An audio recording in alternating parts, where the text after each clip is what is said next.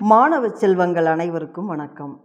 சாரல் கல்வி online radio மூலம் உங்களை சந்திப்பதில் பெருமகிழ்ச்சி அடைகின்றேன். வாசிப்பை நேசிப்போம். அத்தியாயம் பதினாறு. இதை உங்களுக்கு வழங்குபவர் இரா கலையரசி தொடக்கப்பள்ளி ஆசிரியர் பாப்பிரெட்டிப்பட்டி ஒன்றியம் தருமபுரி மாவட்டம். இன்று நாம் வாசிக்கப் போவது பெரிய புராணம் உருவான வரலாறு. வாருங்கள் வாசித்து பார்க்கலாம். அறுபத்தி மூன்று நாயன்மார்களின் வரலாற்றை நாம் அறிந்து கொள்ள காரணமானவர் சேக்கிழார் பெருமான். சிவனடியாரிடம் பேரன்பு கொண்டவர். இவரை பற்றிய சில தகவல்களை நாம் அறிந்து கொள்ளலாம். தொண்டை நாட்டில் புலியூர் கோட்டத்து குன்றத்தூரில் வேளாளர் குலத்தில் சேக்கிழார் குடியில் தோன்றியவர் அருள்மொழி தேவர். குடிப்பெயராலேயே சேக்கிழார் என்றே அழைக்கப்பெற்றார். இவருடைய தந்தை சோழர் அரசவையில் பணிபுரிந்தார். அக்காலத்தில் அனபாயன் என்னும் குலோத்துங்கன் ஆட்சி செய்து வந்தார். மன்னர் அனபாயனுக்கு மூன்று வினாக்களுக்கு விளக்கம் தேவைப்பட்டது. அவை மலையை விட பெரியது எது? கடலை விட பெரியது எது? உலகை விட பெரியது எது? என்னும் வினாக்களை எழுப்பி விடை கூறும்படி சேக்கிழாரின் தந்தையிடம் கேட்டார். சேக்கிழாரின் தந்தைக்கு விடை தெரியவில்லை. புலம்புகிறார். அதை அறிந்த சேக்கிழார் உலக பொதுமறையாம் திருக்குறளில் இவ்வினாக்களுக்கு விடை அமைந்துள்ளது என கூறி விடையை கூறுகிறார். மலையை விட பெரியது நிலையின் திரியாது அடங்கியான் தோற்றம் மலையினும் மானப்பெரிது தனது நிலையில் மாறுபடாமல் நின்று அடங்கி இருப்பவரின் பெருமை மலையை விடவும் பெரியது ஆகும் என்று முதல் வினாவிற்கு பதிலை கூறுகிறார். கடலினும் பெரியது.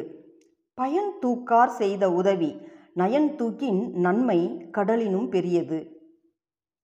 இன்ன பயன் கிடைக்கும் என்று ஆராயாமல் ஒருவன் செய்த உதவியின் நன்மையை ஆராய்ந்து பார்த்தால் அது கடலை விட பெரியதாகும். மூன்றாவது வினா உலகை விட பெரியது.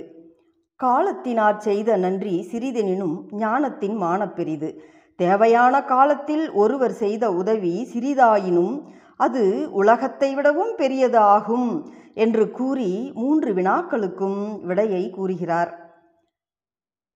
அரசனின் கேள்விகளுக்கு பதிலை தெரிந்து கொண்ட அவருடைய தந்தை இதை அப்படியே அரசரிடம் சொல்கிறார்.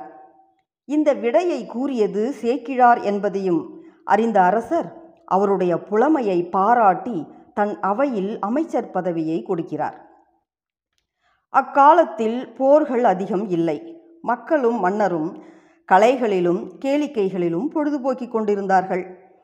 இன்பத்துறை மீக்கிருந்த சீவக சிந்தாமணியை சோழன் மிக விரும்பி பல முறை படித்தார். மோகக் கனவுகளில் மன்னன் மூழ்கியிருந்தார். சிவனடியாரிடம் பேரன்பும் சைவ சமயப்பற்றும் கொண்ட சேக்கிழாருக்கு அரசனின் போக்கு சிறிதும் பிடிக்கவில்லை. சிவன் கோயில் திருப்பணிகள் செய்த மரபில் தோன்றிய தாங்கள் சீவக சிந்தாமணியில் மனம் கழித்து கொண்டு உள்ளீர்கள் என்று கூறினார். அனபாய சோழன் நான் படிப்பது அவ கதையானால் இம்மைக்கும் மறுமைக்கும் உறுதி அளிக்கும் சிவகதை யாது? நூல் உண்டா? என்று கேட்டார். சிவ தொண்டர்களின் வரலாறுதான் அடியேன் குறிப்பிட்ட சிவகதை என்று சேக்கிழார் கூறுகிறார். சிவ தொண்டர்களின் பெருமைகளை எல்லாம் நம்பியூராராகிய சுந்தரமூர்த்தி நாயனார் திருத்தொண்டர் தொகையாக பதினோரு பாடல்களில் பாடியுள்ளார். இவருக்கு பிறகு நூறு ஆண்டுகள் சென்ற பின்பு பொல்லா பிள்ளையார் அருள் பெற்ற நம்பியாண்டார் நம்பி தொண்டர் வரலாறுகளை வகைப்படுத்தி திருத்தொண்டர் திருவந்தாதி என்ற நூலாக பாடியுள்ளார். இவற்றை திருமுறை கண்ட ராசராசன் சிவாலய முனிவர் முதலானோர் கேட்டு மகிழ்ந்து மக்களுக்கு விளக்கியுள்ளனர் என்று சேக்கிழார் எடுத்துரைத்தார். அதை கேட்ட மன்னன் சிவனடியார் வரலாற்று செய்திகளை எல்லாம் தொகுத்து விரிவாக பக்தி காப்பியமாக செய்து தருமாறு வேண்டினார்.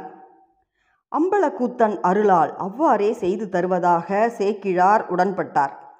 நாயன்மார்கள் வாழ்ந்த ஊர் திரு தொண்டு செய்த ஊர் திருப்பணிகள் முதலியவற்றிற்கு உரிய ஆதாரங்களை தேடினார்.